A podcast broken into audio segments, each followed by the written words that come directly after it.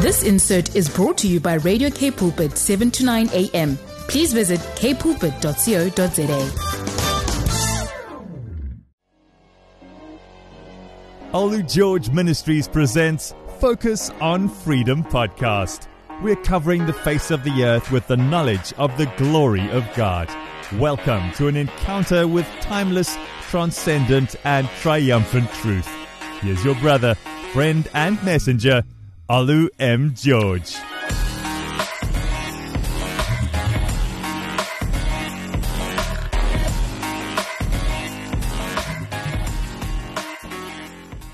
What a joy to be with you again as we continue our most exciting, most relevant, most amazing, most impactful study on the four square Jesus. We spent the last nine weeks looking at Jesus as Savior from sin. His name actually means Yeshua, Joshua, Jesus, the one who saved Yahushua, the one who saves his people from their sins. What a joy it was to preach that to you and to teach that to you, and knowing that God will, is working with you along those lines. If you miss any of those sermons, you can actually get in touch with the radio pulpit, Cape Pulpit in Cape Town, and even radio, radio pulpit in Pretoria, and they will be glad to give you the copies that you have missed at no cost. Now, today we want to look at Jesus the healer. Jesus is savior from sin, but Jesus is also the healer from all maladies and all diseases and all sicknesses without exception. Sicknesses of the soul and sicknesses of the body. Sin is a sickness of the spirit. And once you deal with the root, the fruit and the leaves and the bark and the stem, they are, they are, they are dead. So, Jesus is not just the healer of diseases, Jesus is the baptizer in the Holy Ghost. I can't wait for us to get to that one. So just stay in touch. I don't know how long we'll be with each. I thought we are going to have four weeks of Savior from sin, four weeks from healing, four weeks from that, but we've spent about nine weeks on number one. So I don't know if the, the following ones are going to be shorter or same or longer. We're ready for whatever the Holy Ghost wants because we could never exhaust God's knowledge and revelation in one sermon series, by the way. Every time we come to the same subject, it's new, it's fresh. Last night I was sharing at our little flock. I call our church little flock. It's called Jesus House, but I call it his little flock. I was sharing some revelation that the Lord gave me about three months ago or so. And when the scriptures, this, this scripture came alive to me, I was watching a YouTube video and it came alive. I thought I had never heard it before. But as I looked at my notes last night, getting ready for service, I saw I had spoken about the same subject months or years ago. The Word of God is new every morning. If you approach the Word with an attitude of, I already know that, oh, you are missing a world of blessing. You are missing an eternity of blessing, as a matter of fact. You must approach the word of God with trepidation, every time with excitement, with expectation for something fresh. It may not be new to your mind, but if it is new to your spirit, it will bring a revolution to your experience. So, we will not be able to exhaust everything God wants us to say in one sermon series. So we say what he wants us to say part time. So now that we're looking at Jesus the healer, it may be one service, one, one, one lesson, it may be two, it may be less or more, whatever the Holy Spirit wants. I hope I have your agreement. Now let's begin our journey from Matthew chapter 8, verse 14. When Jesus came into Peter's house, he saw Peter's mother laid and sick of a fever. Now, let me just stop right there. What would you do if you went into a house and someone laid down burning with a fever? What would you do?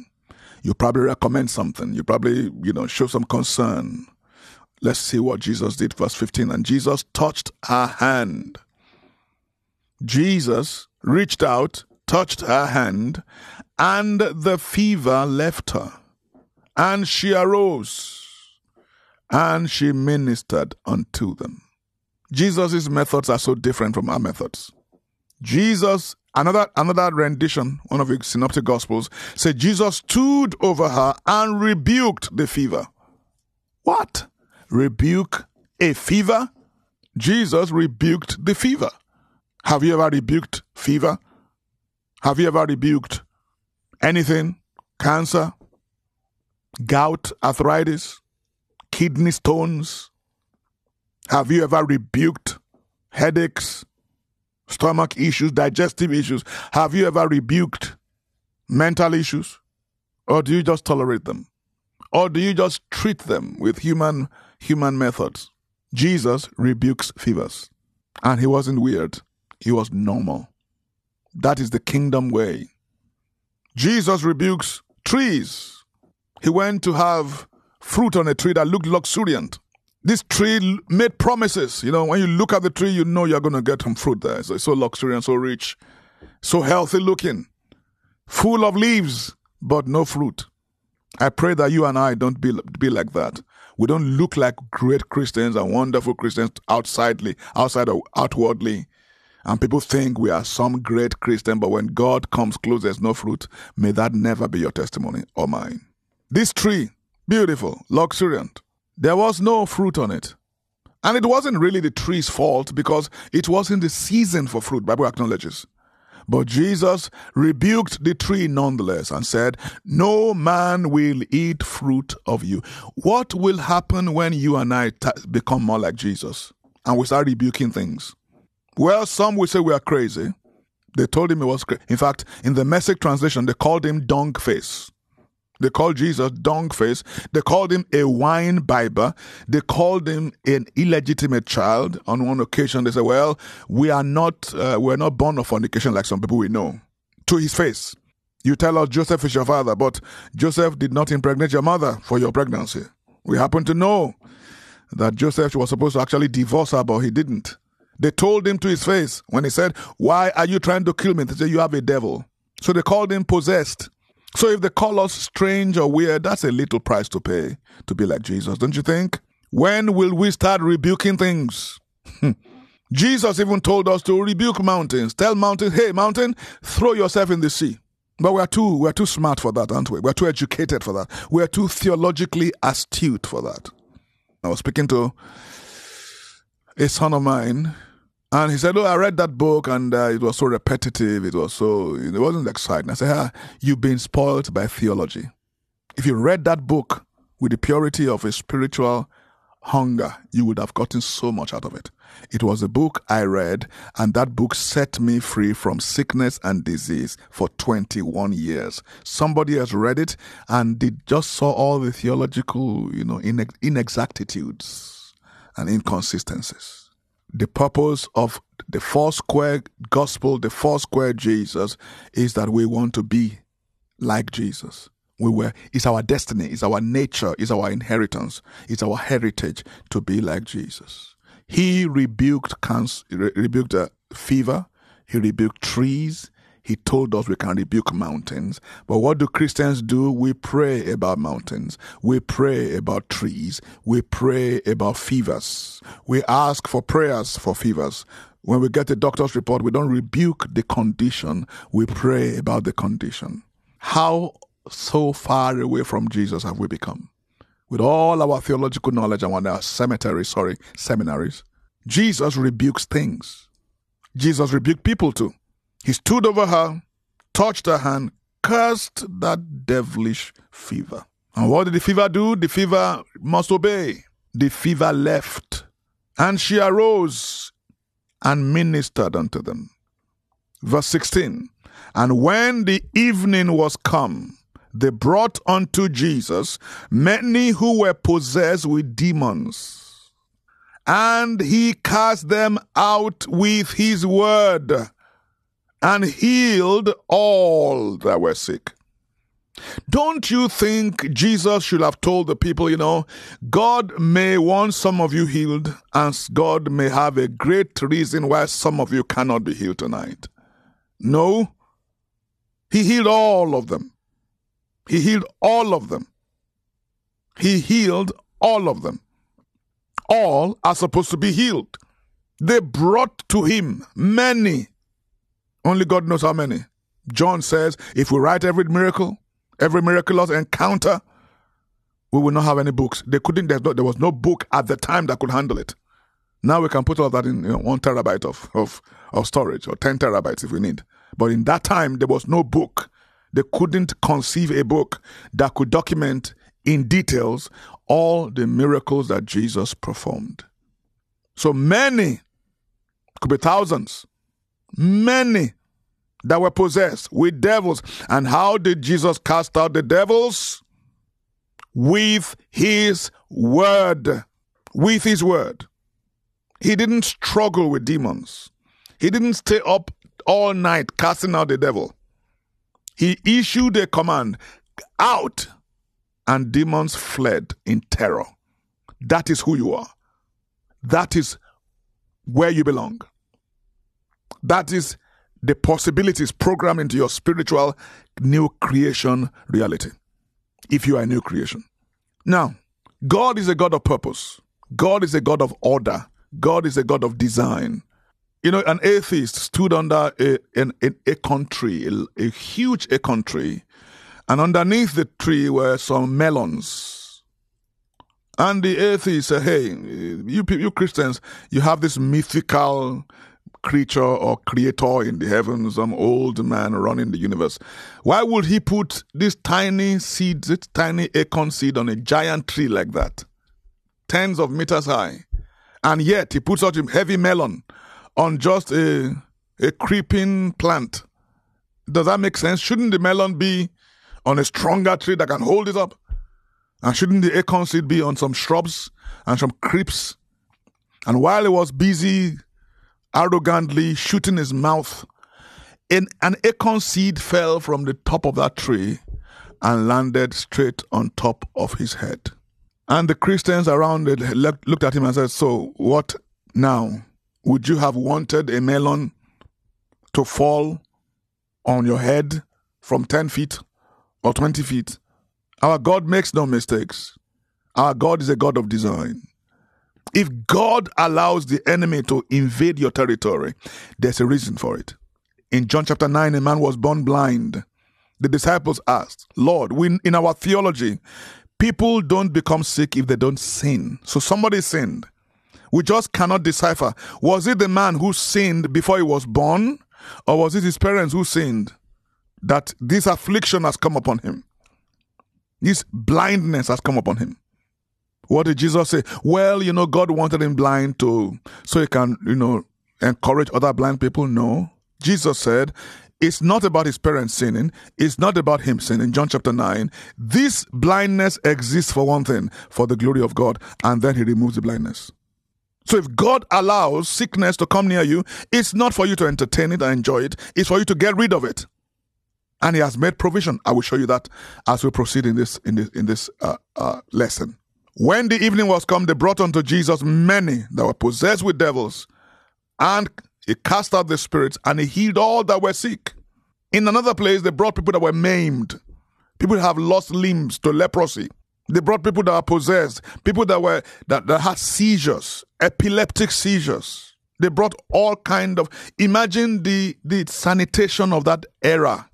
Imagine how clean their their their ablution facilities were, their public baths, the public markets.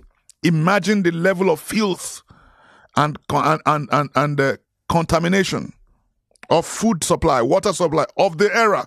And imagine the multiplicity of complicated physical problems in people's bodies. They just came and dumped them at the feet of Jesus. And I've been searching the New Testament for a place where Jesus says to one person, just one person among the multitudes that thronged him, among the multitudes that sought his power to heal them of their diseases. Bible says in the book of John, uh, Luke, it says the many came to hear and to be healed of their diseases. I'm looking for one occasion that Jesus said, Hey, this is the will of God for you. Please, if you find it, educate me. He healed all that were sick. Verse 17, that it might be fulfilled, which was spoken by Esaias the prophet, saying, Himself took our infirmities and bare our sicknesses. Everything he did was to fulfill prophecy. Every aspect of his life was prophesied that it will be out of Egypt. Hosea says, Out of Egypt have I called my son. His parents relocated to Egypt and came back. And when they came back, they went to Galilee because it was also written, He shall be called a Galilean.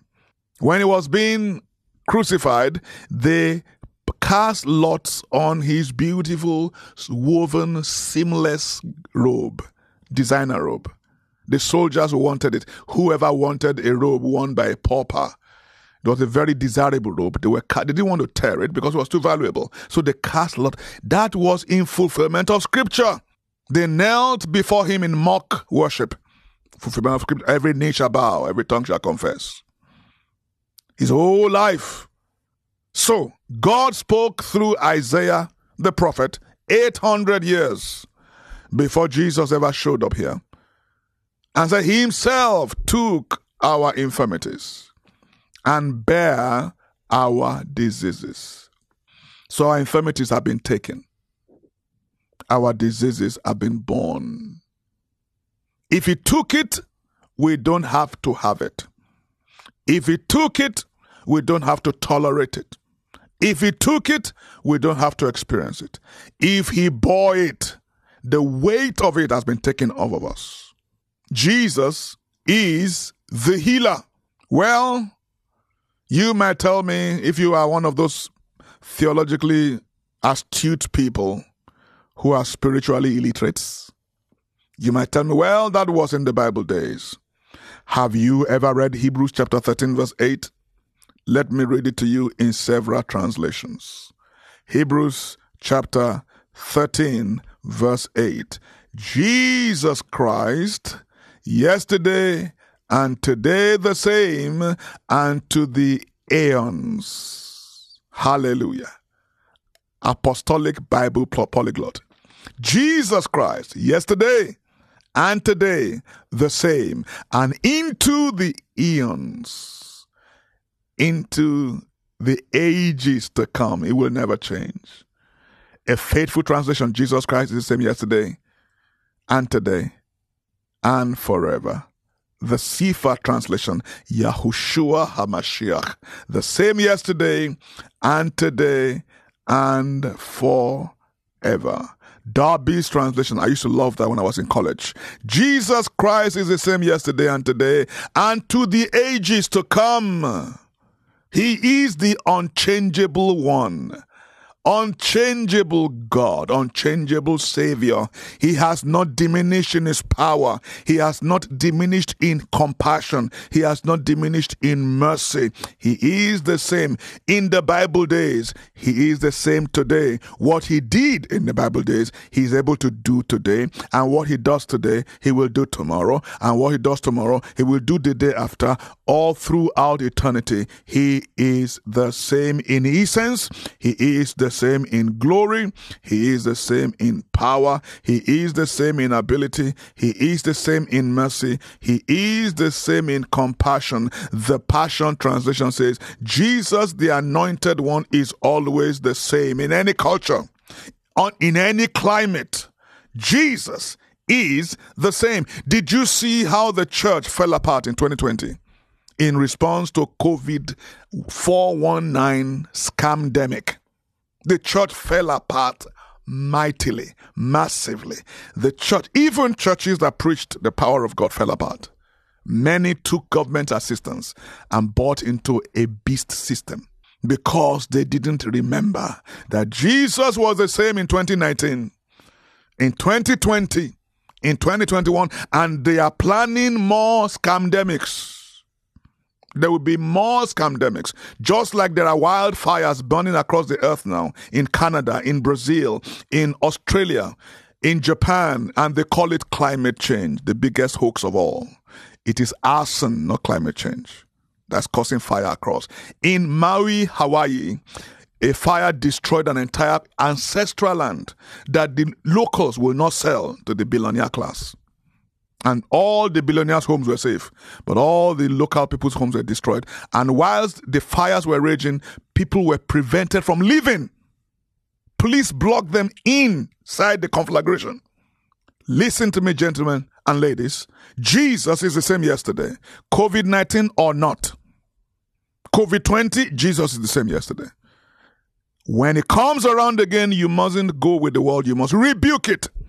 Rebuke the germs, rebuke the, the, the in fact, that was a fake, it was, it was flu virus, it was influenza virus that was weaponized with fear and social engineering. But when the real viruses come, and they will soon be released, race specific viruses, genetically targeted viruses, when they come, we will rebuke it. We will be like Jesus. We will not be like the world. Glory be to God. Jesus is the same yesterday. Jesus is the same today. Jesus is the same forever. And Jesus lives in me. Jesus lives in you in the person of the Holy Spirit. So we are a rebuking people. Let's begin to speak to things.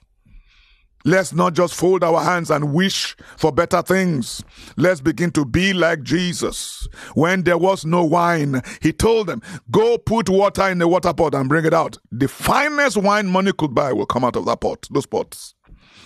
We must speak. By the word of the Lord, the whole heavens were created. You will be condemned by your word, Jesus said. You will be justified by your words. You will be blessed by your words. You will be cursed by your words. There's power in your mouth. Stop eating the power. Start releasing it. Start projecting it. Start releasing it. Start unleashing it. Start using it to dominate the forces of darkness. You, my friend, have been translated from the authority of darkness and you have been firmly planted in the kingdom of the beloved Son. You are now yourself a son. There was only one begotten Son. There are billions of sons begotten from the dead. Jesus was the only begotten, then he became the first begotten from the dead. And now you and I are the second begotten from the dead because God has no grandchildren. Hallelujah. I rebuke every satanic oppression in your physical body. I rebuke every diagnosis of the doctors from the crown of your head, your brain, from your brain to your kidneys, your lungs, your heart, your blood pressure. I rebuke high blood pressure. I rebuke arthritis. I rebuke cancers. Cancers are exploding across the earth. I rebuke cancer in your body, in your eyes, in your intestines, in your skin. I curse those cancers right now. In the name of the Lord Jesus, from your from the, your hair, the hair on your head, to the nails on your toes. Let the life of God flush out every fever, every disease, every germ, every inflammation, every infection, every pollutant, every contaminant, every poison, every pesticide, every hormone. I speak to your chemistry, your biochemistry. Let all your hormones be balanced. Let all your pH levels be stabilized. In the name of Jesus, let your body function in the perfection of the beauty of His creation. In Jesus' mighty name. If you don't know Jesus, this is not for you. If you know Jesus, healing is your inheritance. Fall on your knee, ask Jesus to save you. He will do it if you ask. Glory be to God forever. Amen.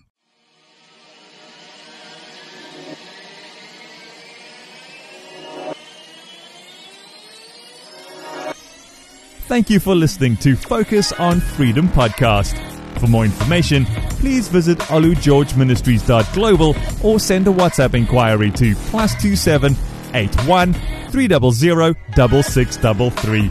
Also, like, subscribe, and share our content on Facebook, Instagram, Twitter, and YouTube. See you next time.